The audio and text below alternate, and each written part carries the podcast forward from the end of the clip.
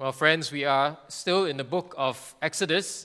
So, our passage today can be found on page 43 of the Pew Bible. So, if you are using the Pew Bibles, we're on page 43. Well, friends, we know that job interviews can be nerve wracking.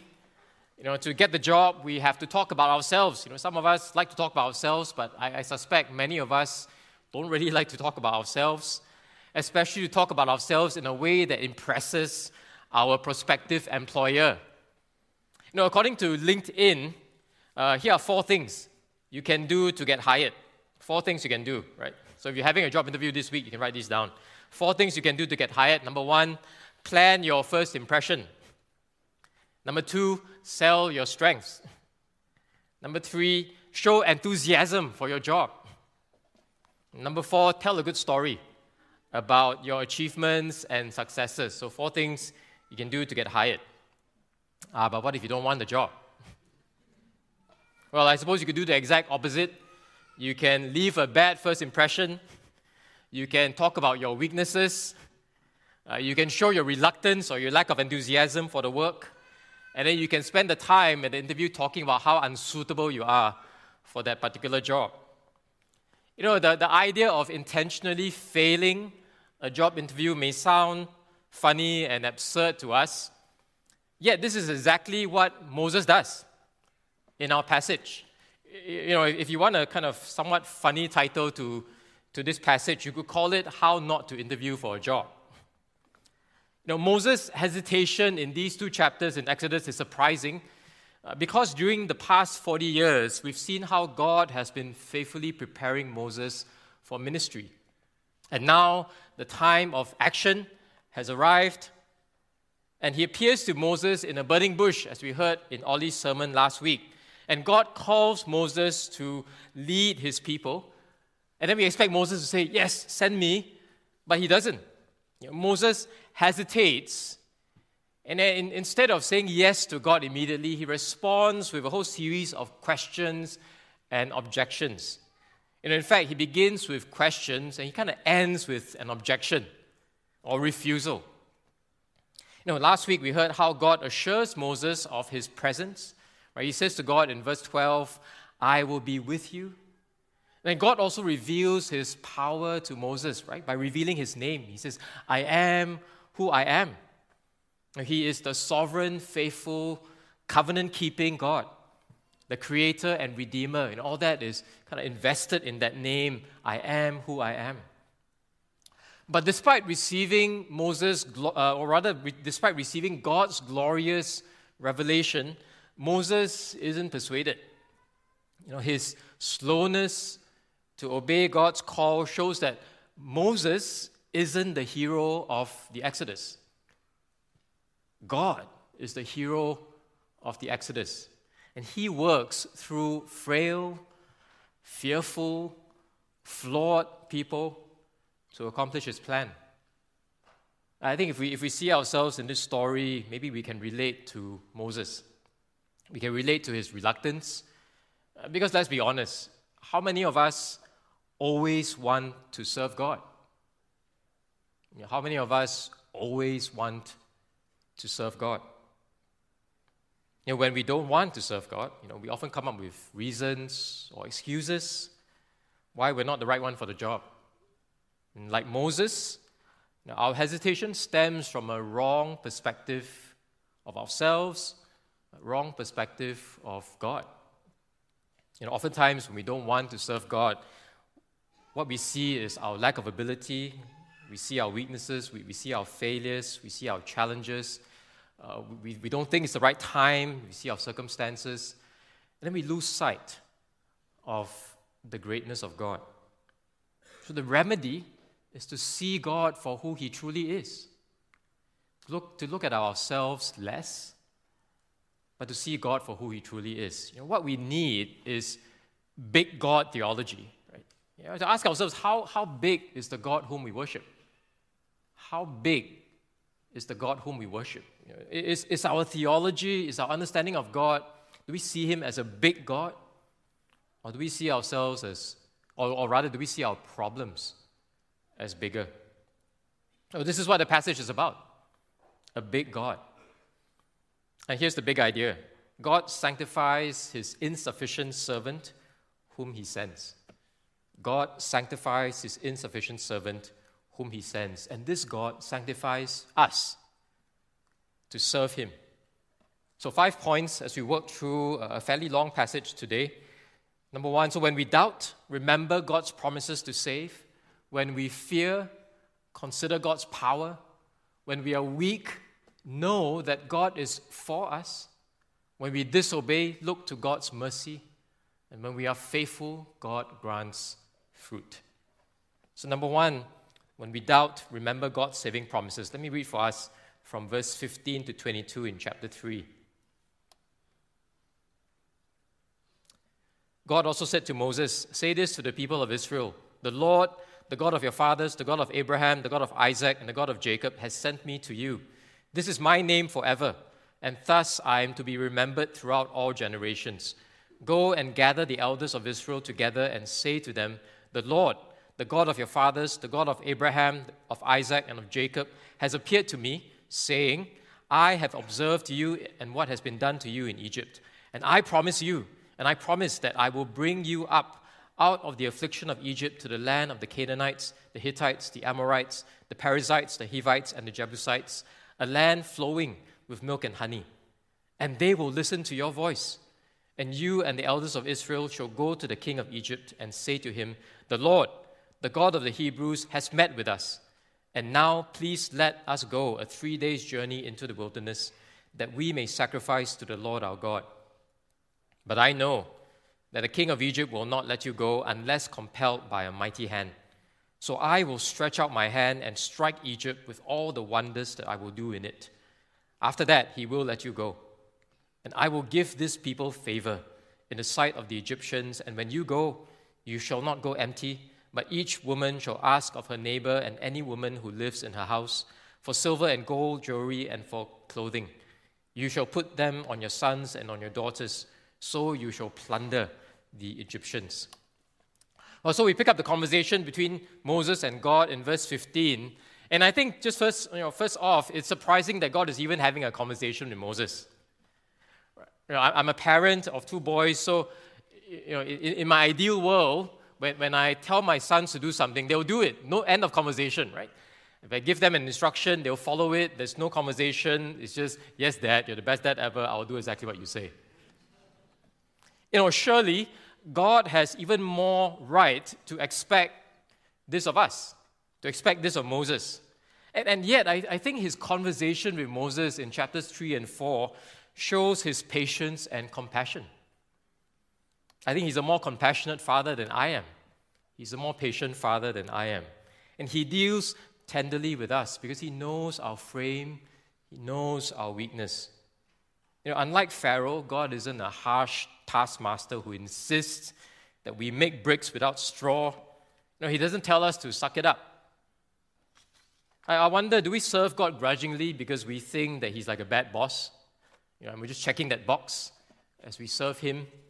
You know, perhaps we will serve him more gladly if we know him as the loving father he truly is. Uh, to Moses' question about who God is, God replies, Say this to the people of Israel The Lord, the God of your fathers, the God of Abraham, the God of Isaac, and the God of Jacob has sent me to you. This is my name forever, and thus I am to be remembered throughout all generations. So when we doubt, remember who God is. God is the great I am. He is who He is. What He calls us to be shall be. He does not depend on anyone or anything. He is over all things and he is faithful in all things. And if you compare verse 14 and 15, we see that the great I am in verse 14 is Yahweh. In verse 15, this Yahweh graciously establishes and keeps his covenant with his people. This is God's personal name revealed to Moses. You know, the, the Israelites so, rever, so revered God's name, Yahweh, that they didn't dare speak it. So instead, they substituted the title, the Lord. Every time that that name appeared, in Scripture. So instead of saying Yahweh, they would substitute it with the Lord. You know, that, that's why our English Bibles reflect this. Right? You, you see the all, the, the all caps Lord, that, that's actually that covenantal name Yahweh that's being used in the passage.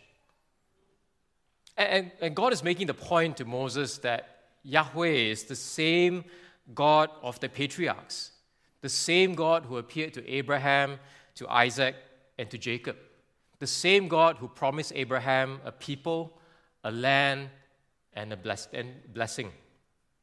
You know, if you look back in Genesis 15, God cut a covenant with Abraham, promising to deliver Abraham's descendants out of slavery with great possessions. Genesis 15. In more than 400 years have passed since God had made those promises. And, and yet, you know, God has not forgotten his promise. And his word is sure because he says it is founded upon his everlasting name, his eternal name, which signifies his unchanging character. You know, that's how we know that we can trust him. It does not change. And when we doubt, remember God's saving promises. You know, God is faithful to keep his word. Now, I'm not sure whether you, you saw this as I read verses 17 to 21. You notice the number of I will statements in these verses. You know, for example, in verse 17, I promise that I will bring you up out of the affliction of Egypt to a land flowing with milk and honey. Verse 20, I will stretch out my hand and strike Egypt with all the wonders that I will do in it.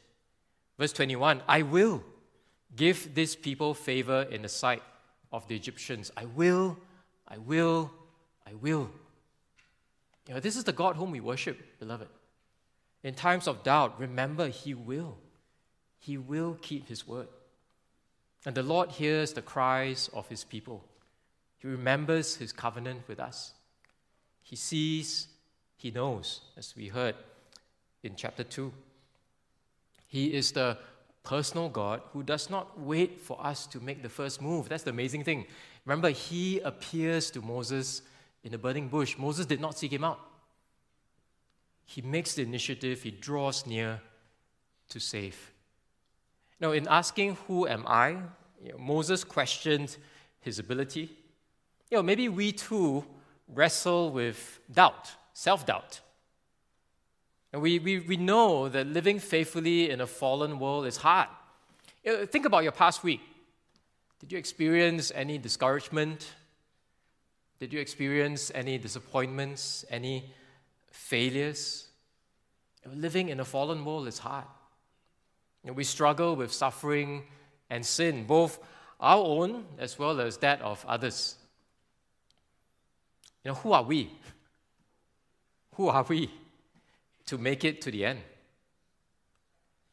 You know, it's interesting when, when God responds to Moses' question, he doesn't highlight Moses' strengths to reassure him. It doesn't talk about Moses' outstanding education in Egypt, doesn't talk about Moses' credentials, his strengths, his qualifications, doesn't ask Moses for his resume. No, he, he talks about God says, Look at me, right? Talk, God focuses on him, not Moses. Because our confidence comes from looking away from ourselves and looking to God, who is with us. God assures Moses that the elders of Israel will listen to him. Why? Not because of Moses, but because God has promised, and his word cannot fail. So Moses and Israel's elders are to ask Pharaoh to let the Israelites go to worship God. But Pharaoh will refuse. Now, how does God know this? It's because God is in control of everything that happens, including over how Pharaoh responds. And he doesn't want Moses to be caught unawares by the opposition that he is about to face. You notice how God is preparing Moses for rejection. Right? You say these things to Pharaoh, and Pharaoh will say no. It, it, I think it's similar to how Jesus prepares his disciples to face hostility in this fallen world. But the sovereign God is also able to give the Israelites favor with the Egyptians. You know, he, he promises Moses that the Israelites will not leave empty handed, but they will plunder the Egyptians. They will come out with Egypt's treasure. You know, God is able to move the hearts of the Egyptians to willingly give their wealth to their former slaves. You know, it's, about, you know, it's helpful to look at these verses and not think that Israelites are not stealing from their employers. Right? This, is not, this is not running away with your employer's wealth. No. They are asking their, you know, their former masters for treasure, and their former masters are happily giving it to them. Why? Because God is able to move in the hearts of the Egyptians to do so. You know, see God's goodness in providing for his people. You, know, you can think about this as many, many years of back pay that they owe the Israelites for their slavery, right? This is back pay. So that they're going with actually what they deserve for all the years of work that they've put in for Egypt. In, fact, you look at what God is giving to his people through the Egyptians, and, and this very same treasure will be used for the building of the tabernacle. So God is providing for his people, God is providing for how they will even worship him in the building of the tabernacle. You know, God is faithful to save. So when we doubt, remember that salvation does not depend on us. Remember that it's God's promises that are fulfilled. That's why He is strong to save. And His promises are finally fulfilled in Jesus Christ. Jesus comes as the great I am, come in the flesh. For example, He says in John's Gospel in chapter 11, I am the resurrection and the life. Will we trust Him when we doubt? Number two, when we fear, consider God's power. Let me read from chapter 4, verses 1 to 9. Then Moses answered, But behold, they will not believe me or listen to my voice, for they will say, The Lord did not appear to you. The Lord said to him, What is that in your hand? He said, A staff. And he said, Throw it on the ground. So he threw it on the ground, and it became a serpent, and Moses ran from it. But the Lord said to Moses, Put out your hand and catch it by the tail. So he put out his hand and caught it, and it became a staff in his hand, that they may believe that the Lord, the God of his, their fathers, the God of Abraham, the God of Isaac, and the God of Jacob, has appeared to you. Again, the Lord said to him, Put your hand inside your cloak. And he put his hand inside his cloak. And when he took it out, behold, his, land, his hand was leprous, like snow. Then God said, Put your hand back inside your cloak. So he put his hand back inside his cloak, and when he took it out, behold, it was restored, like the rest of his flesh. If they will not believe you, God said, or listen to the first sign, they may believe the latter sign. If they will not believe even these two signs or listen to your voice, you shall take some water from the Nile and pour it on the dry ground. And the water that you shall take from the Nile will become blood on the dry ground. You know, I think it's quite remarkable that even after all that God has said in chapter 3, Moses is still not persuaded. Right? He's, he's not convinced. He's afraid the people will not listen since they rejected him 40 years ago. Maybe, maybe Moses kind of remembered that incident 40 years ago when he killed the Egyptian and then he was ratted out and he had to run away. And, and Moses' fears lead him to even contradict God. Remember, God said to Moses, They will listen to you. And verse 1, Moses says, They will not listen to me. right? It, it's a flat contradiction of what God has already spoken to him. And I wonder if our fears lead us to disbelieve God. Right? God's word says something and we say, No, I don't think so. For example, we, we hesitate to serve God because we are preoccupied with our worries, our anxieties. We do all our mental calculations. We're so concerned with the what ifs that we forget who God is. Now, once more, God speaks patiently with his fearful servant. And, and he very graciously provides Moses with a tangible token of his presence uh, his staff. I, I'm, I'm thinking God didn't have to do that, but you know, see how God graciously condescends to meet us where we are. He's compassionate because he knows our frame. He remembers that we are dust. He, he sees the frailty of our faith and he helps us. You know, having received grace from God ourselves, I think we ought also to be patient and gentle with one another. especially those who struggle in the faith. You know, God gives Moses three signs to prove to skeptical Israelites that he truly is God's prophet. You know, the first sign involves transforming Moses' staff into a serpent. You know, and Moses is totally terrified, right? He sees the serpent and he runs away. You know, but God encourages him in a very tangible object lesson to not fear. You know, if, if you want to pick up a snake, where would you hold on to the snake? The head, right? But you notice Moses picks it up by the tail. And why does, he, why does God tell him to do that? Why, why pick it up from the tail? I think God is underscoring to Moses that he truly is a God to be trusted. He's a God who has power, therefore, you need not fear. You can do something that is so frightening, but you need not fear. Right? God encourages him to not fear and to grab it by the tail, and then, sure enough, it turns back into a staff. The second sign involves Moses' hand becoming leprous when he puts it inside his cloak. He takes it out, and then when he puts his, puts his hand back inside his cloak again and takes it out, again it is miraculously restored. The third sign sort of foreshadows the first judgment on Egypt, the water turning to blood. The, the, first, the third sign involves turning the water from the Nile into blood. You know, these, these signs are not random or arbitrary. If, if you think about these signs, these signs say certain things about God.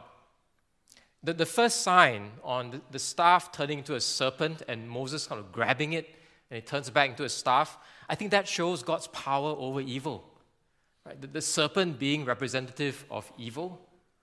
And Moses, by grabbing the staff, shows that he, you know, through God's power, he need not fear, not even Pharaoh. The, the second sign, I think, represents God's power over sickness, his ability to heal and to restore. The, the, the third sign uh, concerning the water of the Nile, you know, the, the Egyptians worshiped the Nile as the source of life. You know, blood, we know, is a symbol of death, right? So, what, what is God saying in the third sign? That He is powerful, that He's sovereign even over life and death. So, you put all these signs together God is sovereign, He's powerful over evil, He's the God who heals, who restores, and He's sovereign over life and death itself. I think the, application for us is pretty obvious. Right? Jesus has defeated our greatest enemies Satan sin, and death by dying on the cross and rising from the grave. So we need not fear. We need not fear because we have an all victorious Savior who conquered the grave. As Psalm 21 puts it to us, well, the Lord is my light and my salvation. Whom shall I fear? The Lord is the stronghold of my life. Of whom shall I be afraid? So, beloved, we, we need to look at ourselves less. We need to look to the one who is all powerful, the one who has died and risen from the grave. He is the one to whom we look when we are fearful. Number three, when we are weak, know that God is for us. Let me read from verses 10 to 23 in chapter 4. Verse 10 But Moses said to the Lord, Oh, my Lord, I am not eloquent, either in the past or since you have spoken to your servant, but I am slow of speech and of tongue. Then the Lord said to him, Who has made man's mouth? Who makes him mute, or deaf, or seeing, or blind? Is it not I, the Lord? Now therefore go, and I will be with your mouth and teach you what you shall speak. But he said, Oh, my Lord, please send someone else.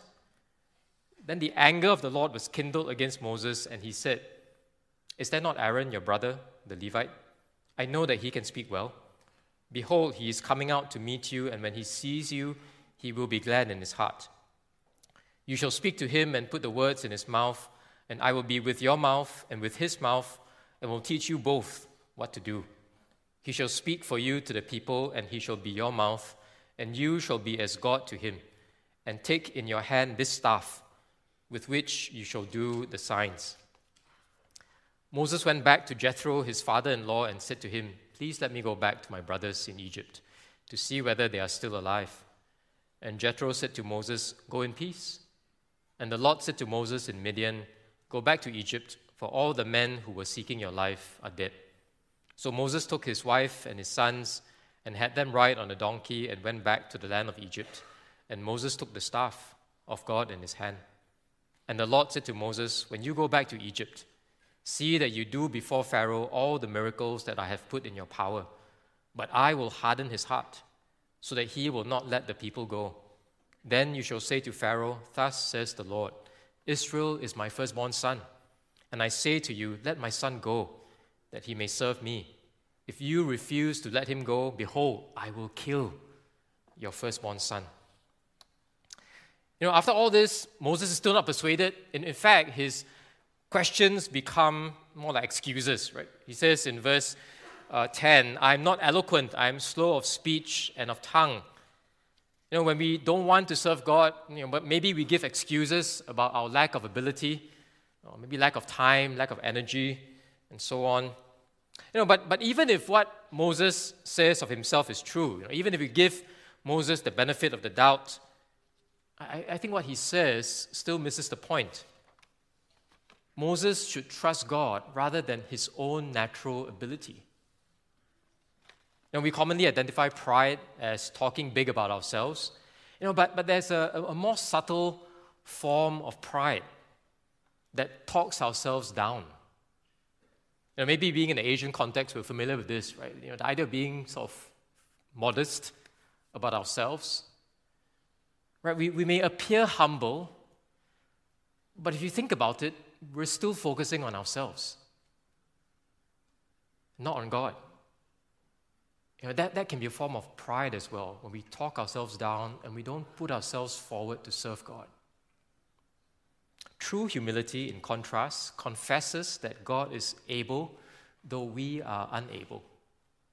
True humility is not only thinking of ourselves less, but also making much of God. That's true humility, is to make much of God and to see ourselves in the light of Him so when we are weak, we need to know that God is for us. And God, God reminds Moses of this rather obvious but profound truth. You know, he says to Moses in verse 11, Who has made man's mouth? Is it not I, the Lord? So go. I will be with your mouth and teach you what you shall speak. You know, do we, do we ever wrestle with, you know, do we ever struggle to with our words. You know, we are fearful to evangelize because we don't know what to say. Well, this is a great verse to remember. Who has made man's mouth? God will teach us what we shall speak. You know, beloved, may, may we boldly speak God's truth to others, trusting God to be with our mouths. You know, may, may this verse encourage us in our evangelism. May this verse give us courage to, to speak truth to one another, to build one another up in the faith. Yes, I, I don't know what to say, but God is able to help me with the words that I need to say to my brother and sister. And, and I depend on Him. I, I think we pray that God will be with our mouths as we speak for Him. Because God enables us to serve Him. As we heard from 1 Corinthians 12 to 14, God is the one who gives spiritual gifts to the church for every Christian to build up the church. So don't focus on our limitations. Let's depend on God, whose divine power has granted us all things that we need for life and godliness. And, and He delights to work through our weakness for His glory. And I don't think He enjoys, I don't think God works through those who think that they are strong, but He works through those who are weak so that His power is made perfect in our weakness. God uses jars of clay like us to show that the surpassing power belongs to God and not to us. Still, Moses is not convinced. And like the prophet Jonah, he tries to run away from God's call. He says in verse 13, hey, send someone else. It's not for me.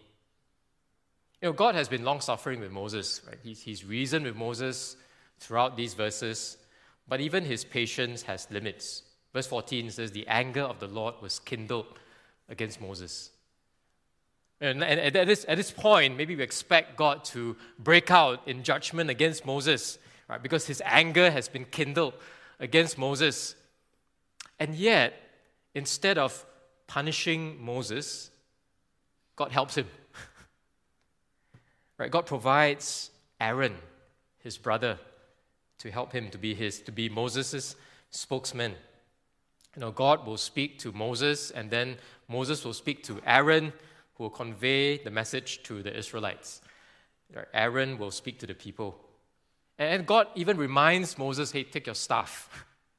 Take your staff because that is a symbol of my presence with you.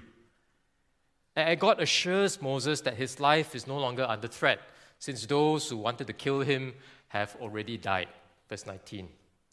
You, know, you, you see God assuring Moses again and again you know, God has indeed been patiently shaping Moses for service. You know, and, and finally, with so many assurances in place, Moses decides to go. Right? The reluctant prophet finally obeys God's call. He obtains his father in law Jethro's blessing, and he leaves with his wife and his sons. And that, that's significant because that shows that Moses doesn't intend to go back to Midian. If he did, he would leave his wife and sons behind. But Moses packs his bags, takes his whole family and embarks on a one way trip away from Midian because he intends now to settle with the Israelites back in Egypt and then where God will subsequently lead them. And God again assures Moses that he will work his sovereign will for the good of his people. Verse 21 the Lord said to Moses, When you go back to Egypt, see that you do before Pharaoh all the miracles that I have put in your power, but I will harden his heart so that he will not let the people go. You know, this is the first in a series of statements throughout Exodus chapters 4 to 14 about Pharaoh's heart. You know, in some of these verses, like, like the one here in verse 21, God hardens Pharaoh's heart. In other verses, we read about how Pharaoh hardens his own heart. So, which is it? Who's hardening whose heart? You know, if, if we put all these verses together, I think it reveals two key truths about what's going on in Exodus with Pharaoh's heart. First, we, we see how God is sovereign. He is in control even over Pharaoh's heart.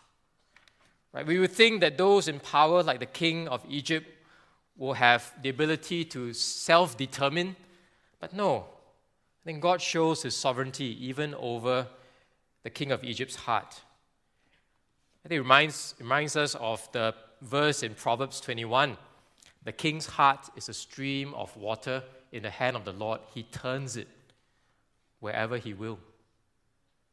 Pharaoh's resistance doesn't derail God's plan. In fact, this is how God will show his power and glory by stretching out his hand and striking Egypt with all the wonders he will do in it. So God is sovereign even over Pharaoh's heart. The second key truth is that Pharaoh is also responsible for his unbelief. God will hold Pharaoh accountable for hardening his heart. So God is not hardening a heart that would otherwise be soft. He is simply giving Pharaoh over to his sinful stubbornness. Pharaoh's hardening his heart.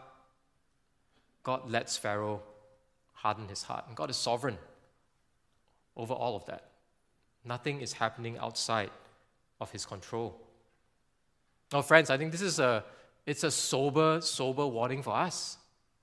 Right? As it says in Psalm 95, today, if you hear his voice, do not harden your heart. Today, if you hear his voice, do not harden your heart. Turn to him, friends. Turn to him without delay. This God delights to show us grace and mercy. Israel is God's firstborn son, verse 22. And God will take Israel to be his people, and he will be their God. Now, therefore, Pharaoh must let Israel go because God's son must serve God. Know, Exodus is the story of how God frees his son from slavery to serve him. God's people are redeemed for worship, to worship their father who loves them, who saves them. And if Pharaoh refuses, God will kill Pharaoh's firstborn son. We see this happening in Exodus 12 with the death of Egypt's firstborn sons, and then how that compels Pharaoh to finally let Israel go. It sort of breaks Pharaoh's resolve and resistance. I, think there are many hints of the gospel that we see in these verses. In, in the gospel, the death of a son saves many sons and daughters. Know, we have all sinned and fallen short of God's glory. We, we deserve to die for our sins. But God, in His amazing grace and love, did not spare His own Son, but gave Him up for undeserving sinners like us. Jesus is God's firstborn Son, so to speak. Jesus is God's beloved Son. And God gave His Son so that His Son would die to bear the punishment that we deserve for our sins, so that we can be forgiven if we trust in Him. And Jesus rose from the dead that we might live if we believe in Him. If, if we need to know that God is for us, we simply look to the Son and to believe in God's Son. Number four, when we disobey, look to God's mercy. Let me read from verses 24 to 26. Uh, it's an interesting verses that you may be puzzling about in Exodus. At the lodging place on the way, the Lord met him and sought to put him to death. Then Zipporah, that's Moses' wife, took a flint and cut off her son's foreskin and touched his feet with it, and said, Surely you are a bridegroom of blood to me. So he let him alone. It was then that she said, A bridegroom of blood because of the circumcision. Now, what's going on in these verses? Right, I, think the, the, the first point we should note remember, God has said to Pharaoh, If you refuse to let my son go, I will kill your firstborn son. Well, now, even Moses' son needs to be delivered from death. God is threatening to kill Moses' firstborn son. The, the him in verse 24, now, now this is not an easy passage to, to interpret, but I, I see the him in verse 24 as probably referring to Gershom, Moses' firstborn son. So, why does the Lord want to kill Gershom? Basically, because Gershom was uncircumcised. Now, perhaps because he was born uh, outside of you know, God's covenant community, he was in Midian, he was born in Midian, maybe because he was far away, Moses forgot or neglected to circumcise his son. You know, and, and God had commanded Abraham and his descendants to be circumcised as a sign of the covenant between God and Abraham. And, and God had warned in Genesis that any uncircumcised male would be cut off from God's people. Basically, Moses disobeys God. You, you, hear, you hear you have an example of Moses' sin. He, he did not listen to God's command to circumcise his son. And this put Gershom's life in danger of divine judgment. Eh, I think, again, you, you see, God is compassionate, but He's also just. He's also righteous. And even His chosen servant Moses must face the consequences when he disobeys.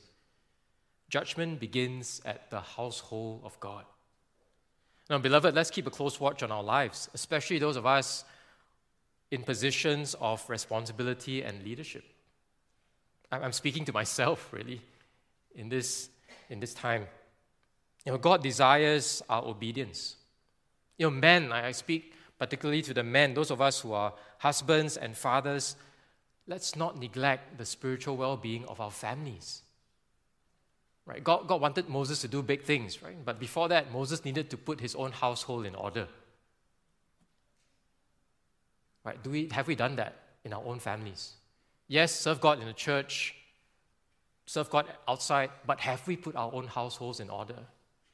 Have we cared for the spiritual well being of our families, of our wife, of our sons, of our daughters? I think that, that's an obvious application here for those of us who are husbands and fathers.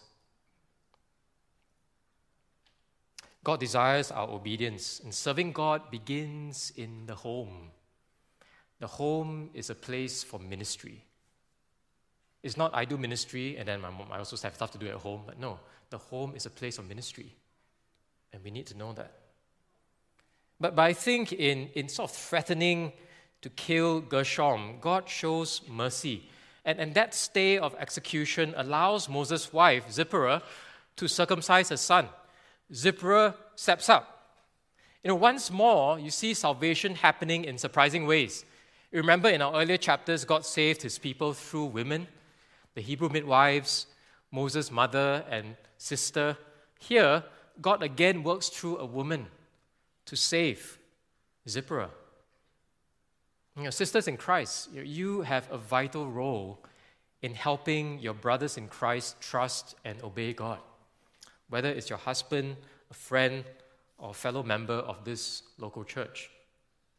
You know, we, we can give thanks to God for godly women like Zipporah, who stepped up to obey when her husband failed to do so. And husbands, do we allow our wives to step up in that way? Do we allow our wives, do we humble ourselves and allow our wives to speak truth to us, even if it makes us uncomfortable, even if it points out our sin? Do we allow our wives to do that for us? Because they are God's gift to us for our spiritual good. And those of us who are single, who desire marriage, what are you looking for in a marriage partner? Will this person help you to obey God? Will this person step up and help you to obey God? So, after circumcising her son, Zipporah touches him with the blooded foreskin. Moses is a bridegroom of blood because he and his sons belong to God through the blood of circumcision.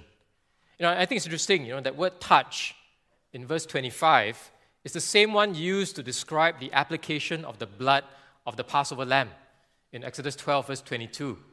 Right? The instruction given to the Israelites is this take a bunch of hyssop and dip it in the blood that is in the basin and touch the lintel and the two doorposts with the blood that's in the basin. Touch. Zipporah's circumcision of Gershom is a preview of the Passover. Moses' firstborn son is saved from death because he's touched by the shedding of blood. Israel, God's firstborn son, is also saved from judgment because their homes are touched by the blood of the Passover lamb. I think the gospel application is very obvious here at this point. Thanks to God's work in his life, Moses goes from doubt and disobedience to trust and commitment to the Lord. You know, Moses was a sinner, saved by grace.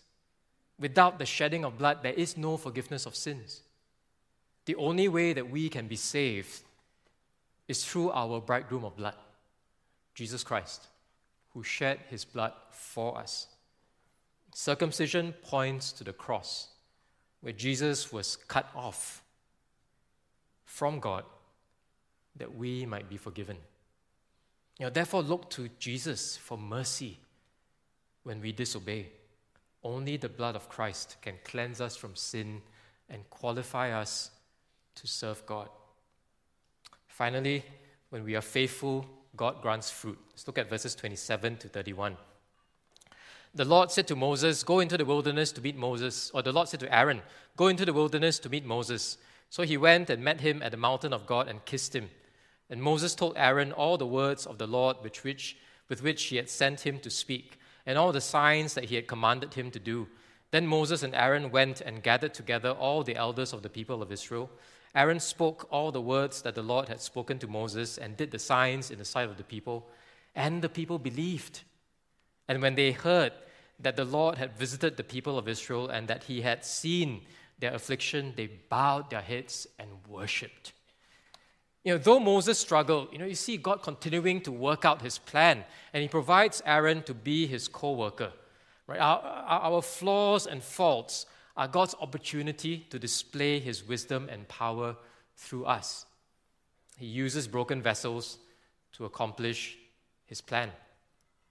And God sanctifies his insufficient servant whom he sends. After his initial reluctance, Moses faithfully fulfills God's calling. Know, beloved, have we said no to God's calling? It's not too late to stop running and to turn back to God. Moses speaks all the words of the Lord to Aaron, who then speaks the same words to the elders of Israel. You know, faithfulness simply means speaking all of God's words. No more, no less. You know, at the end of Genesis, Joseph had said to the brothers, to his brothers, God will surely visit you. And, and that same language is used here in our text. The Lord visited the people of Israel. Being faithful means trusting the faithful God to grant fruit. And he will do what he says he will do. God had told Moses that the elders would listen to him. And sure enough, the people believed. Verse 31. God grants fruit. The people hear and believe the word of God, then they bowed their heads and worship. This is the goal of the Exodus. He rede- God redeems a people for worship. I think we see this own, we see this fruit in our own lives. Having heard and believed the gospel, we worship God. We bow our heads before Him. So, what do we do when we don't want to serve God? We look not only to Moses, but to a greater servant of the Lord. Jesus came to do his Father's will, not his own. And he obeyed to the point of death, even death on a cross. And thanks to Jesus' perfect obedience, our imperfect service is now rendered acceptable to God.